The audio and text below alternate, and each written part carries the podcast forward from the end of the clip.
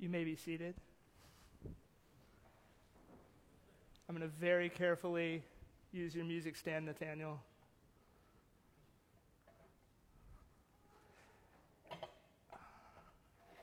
Good evening.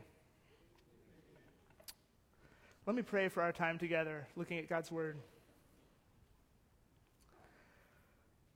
Father in heaven, Lord, we come to you on this solemn evening remember the death of your Son, our Savior, Jesus Christ. Father, we pray that you would comfort those who are afflicted, and Lord, possibly even afflict those who are too comfortable.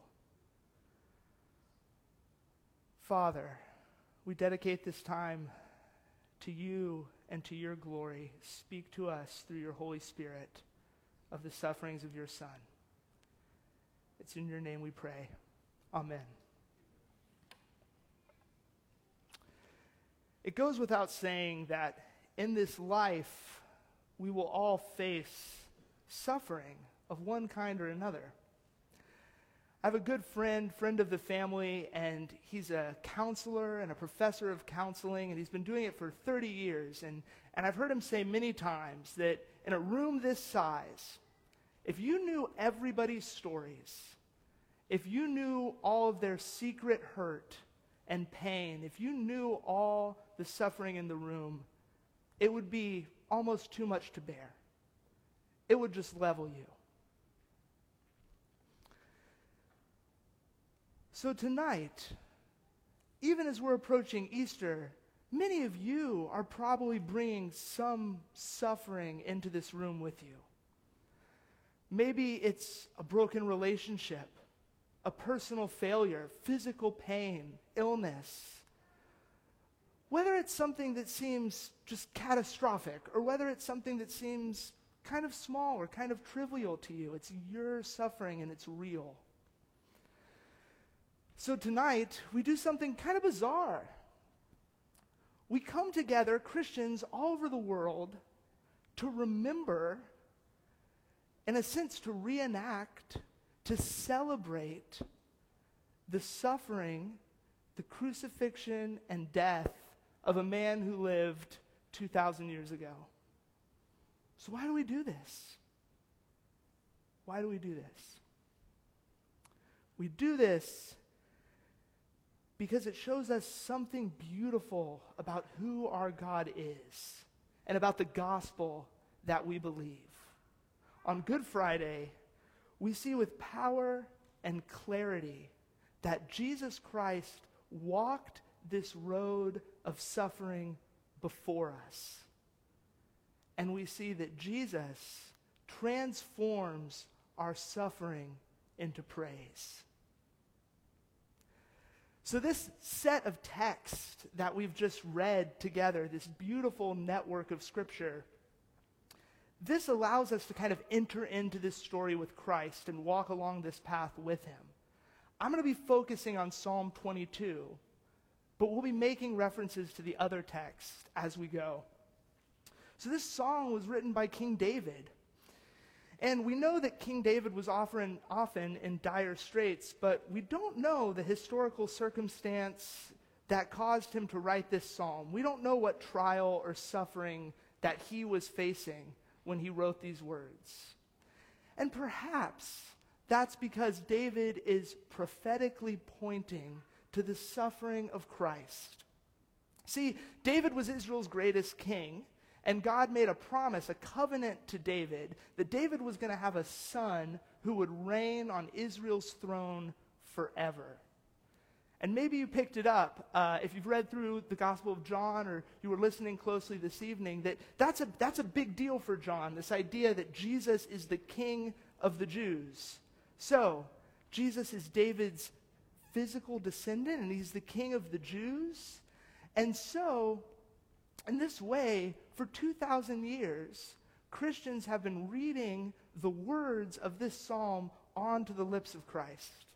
It's kind of amazing. All four Gospels, all four Gospels quote Psalm 22 when they tell the story of the crucifixion. So in Matthew and Mark, we learn that on the cross, Jesus himself quoted Psalm 22, verse 1, when he said, My God, my God, why have you forsaken me? And then Luke and John, they both quote verse 18 when they talk about the way the Roman soldiers cast lots to divide up Jesus' sole possession, or to, or rather not to divide up Jesus' sole possession, a single piece of cloth.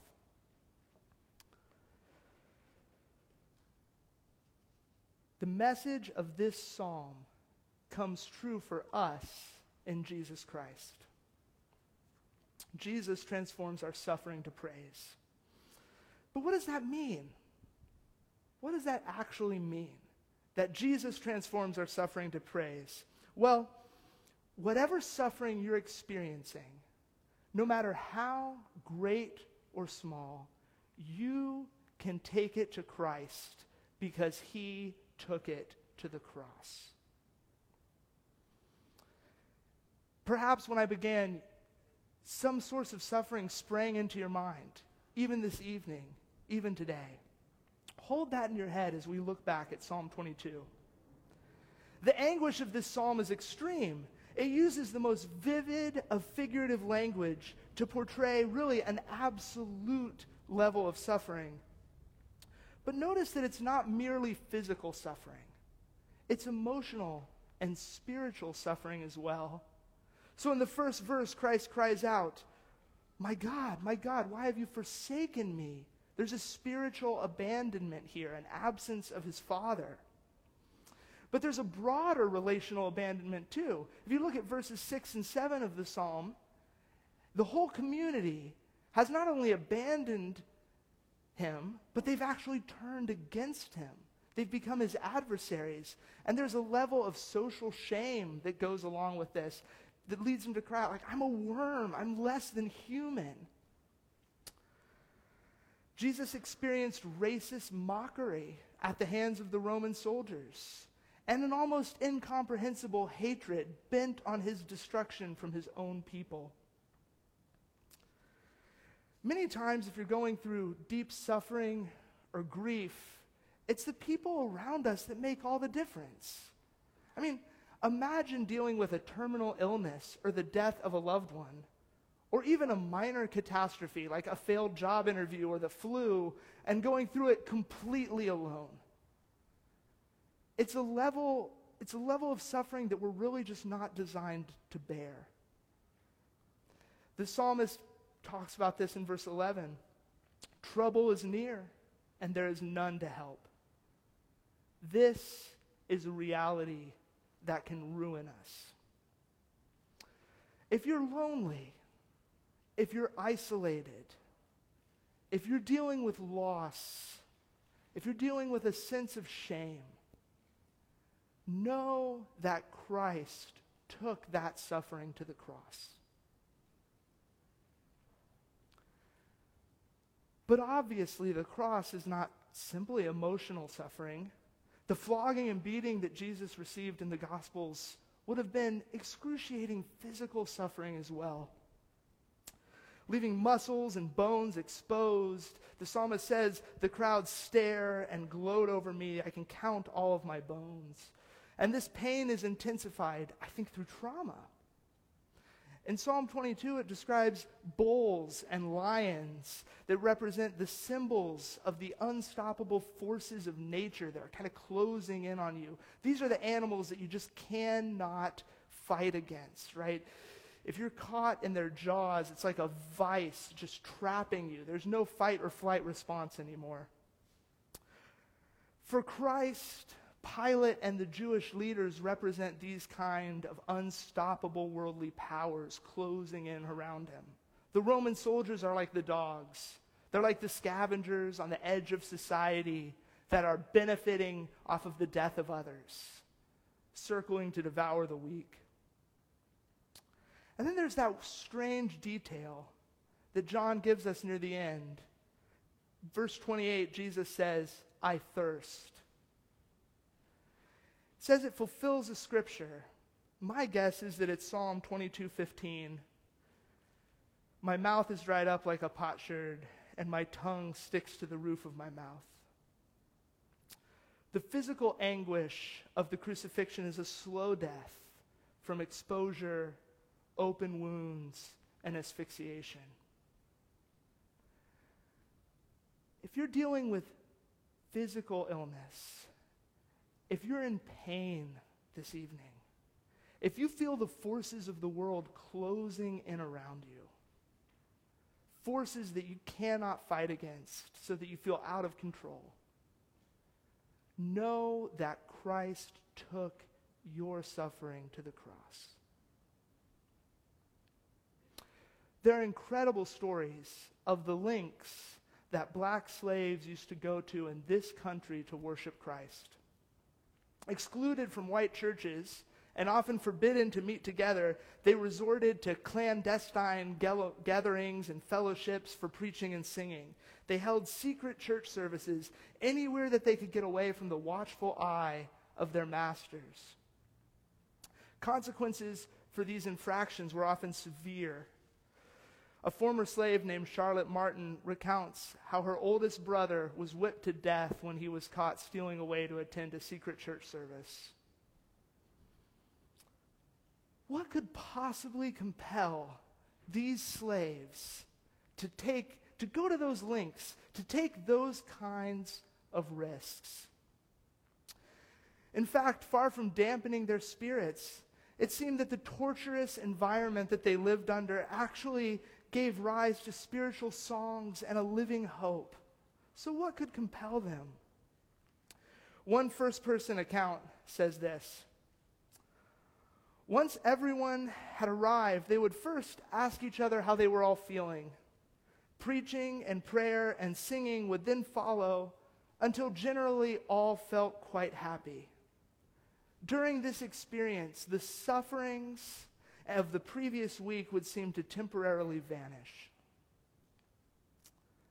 The staggering irony is that the God that these slaves went to such lengths to worship was the God that their, their slave masters, their oppressors had introduced them to. And yet, in this God, in Jesus Christ, they found a God who could relate to their sufferings. Isaiah calls him despised and rejected by men, a man of sorrows and acquainted with grief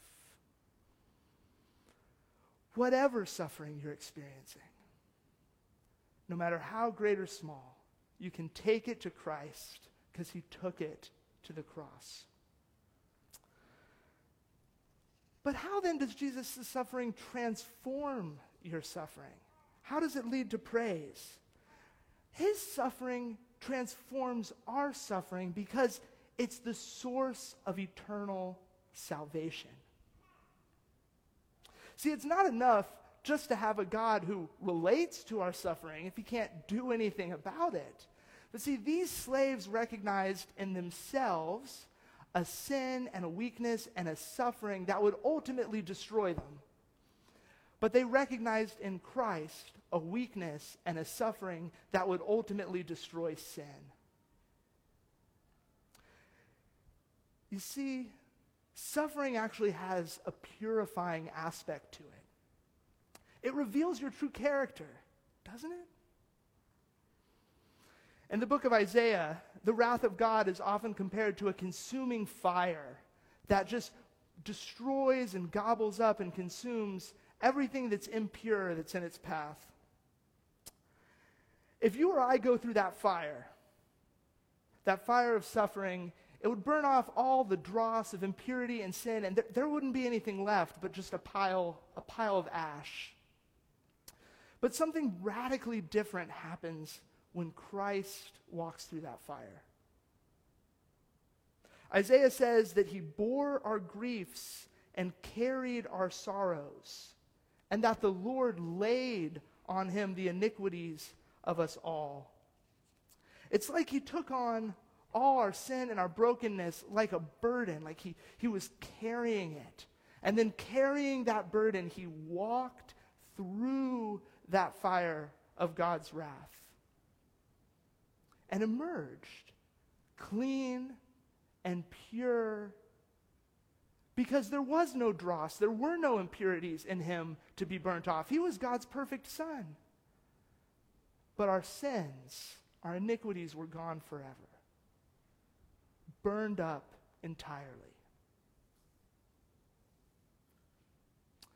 Through his incredible suffering, his innocent suffering, he was able to give his own life as an offering in our place. So on the cross, Jesus' last words are, It is finished. This clearly echoes the last words of Psalm 22. He has done it. But what has he done? Well, look at Psalm 22. This affirmation circles back to verse 24. For he has not despised or scorned the suffering of the afflicted one. He has not hidden his face from him, but he has listened to his cry for help. Now, listen again to how Hebrews relates this to Christ. Chapter 5, verse 7. During the days of Jesus' life on earth, he offered up prayers and petitions with fervent cries and tears to the one who could save him from death. My God, my God, why have you forsaken me? And he was heard because of his reverent submission. He willingly undertook this suffering for us. He bore this burden for us. Son though he was, he learned obedience from what he suffered, and once made perfect, he became the source of eternal salvation for all who obey him. See, on the cross, God did two things. He suffered in our place, bearing the burden of the world. And at the same time, He showed us that He will never abandon us in our suffering. And this is how He transforms suffering to praise. Did you notice that in Psalm 22, it kind of gets blacker and blacker until in verses 15 to 17, Christ, David, the poet, describes his own death. But then something incredible happens. There's a pivot, a pivot to trust and praise. In verses 19 to 21, he cries out for help. And then in verse 21 to the end of the psalm, it is just pure praise. So this guy who just described his own death is now praising God in the future tense. This dead man who's just endured this incredible suffering is praising the Lord. See, the eternal salvation that he wins for us, it's not just a hope of resurrection or a hope to escape death in the future, although we do have faith that we will be delivered from death. This eternal salvation is a quality of life that actually reaches back from beyond the grave to transform your experience of suffering today now.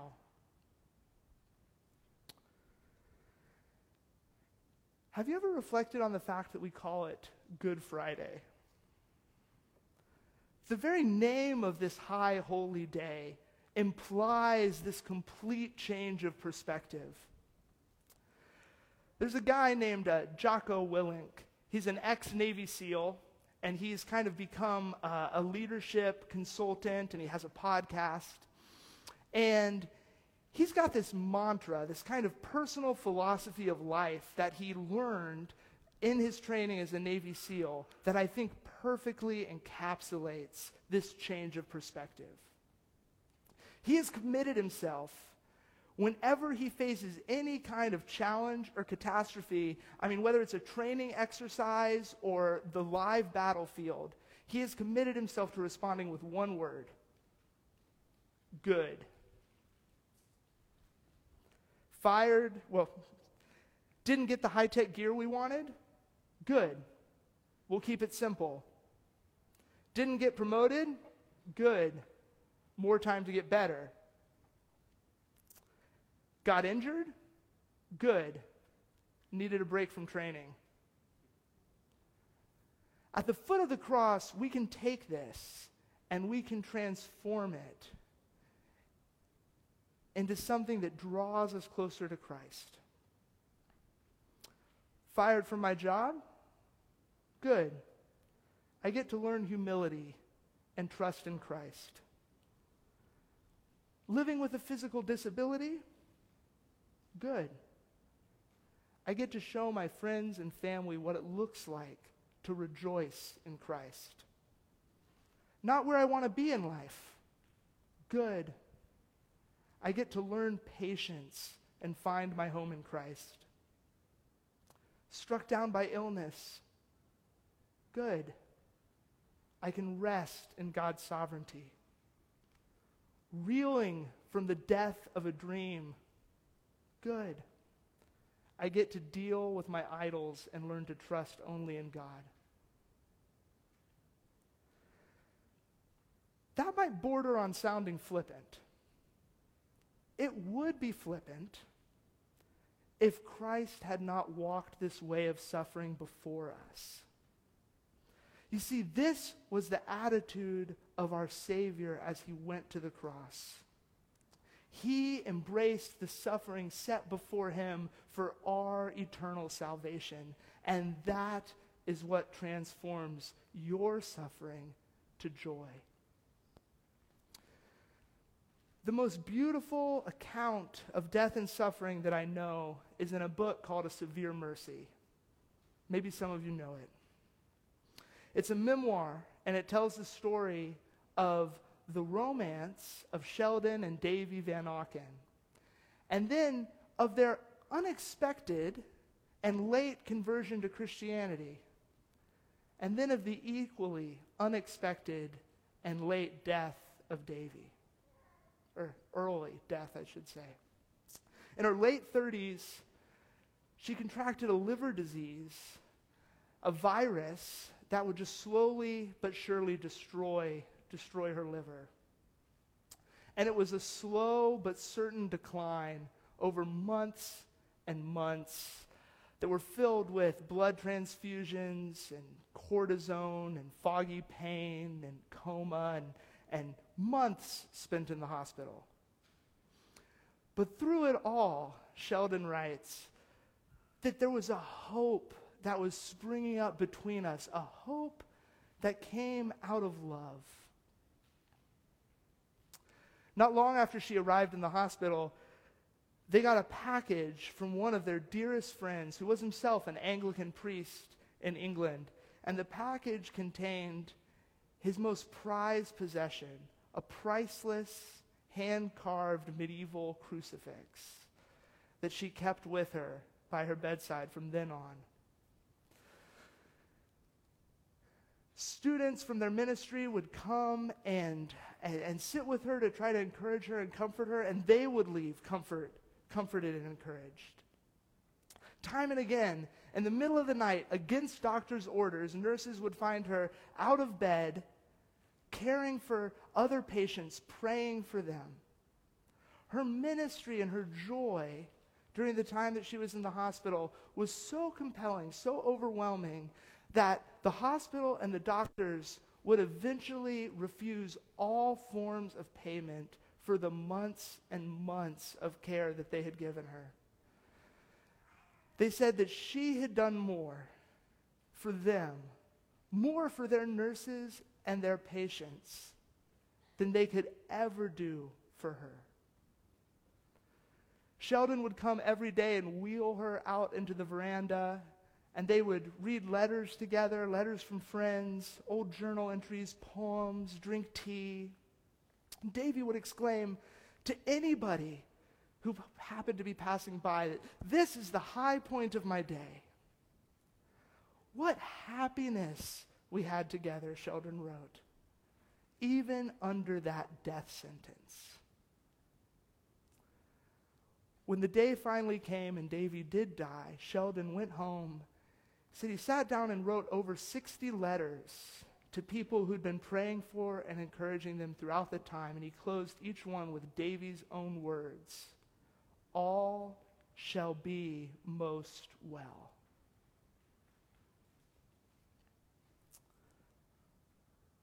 Our salvation comes through the cross. So it won't be easy. It certainly won't be without suffering and pain.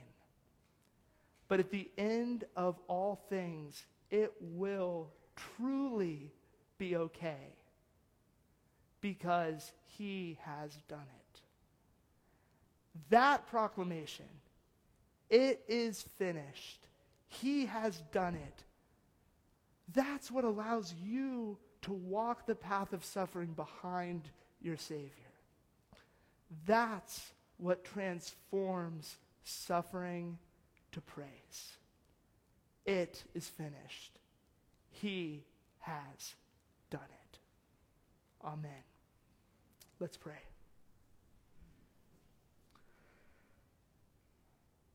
Father God, we praise you.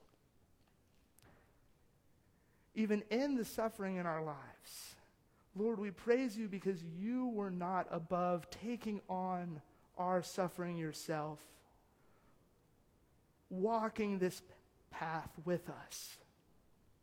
Father, we praise you and we thank you for this. Lord, transform our suffering to praise. We are trusting in you. Amen.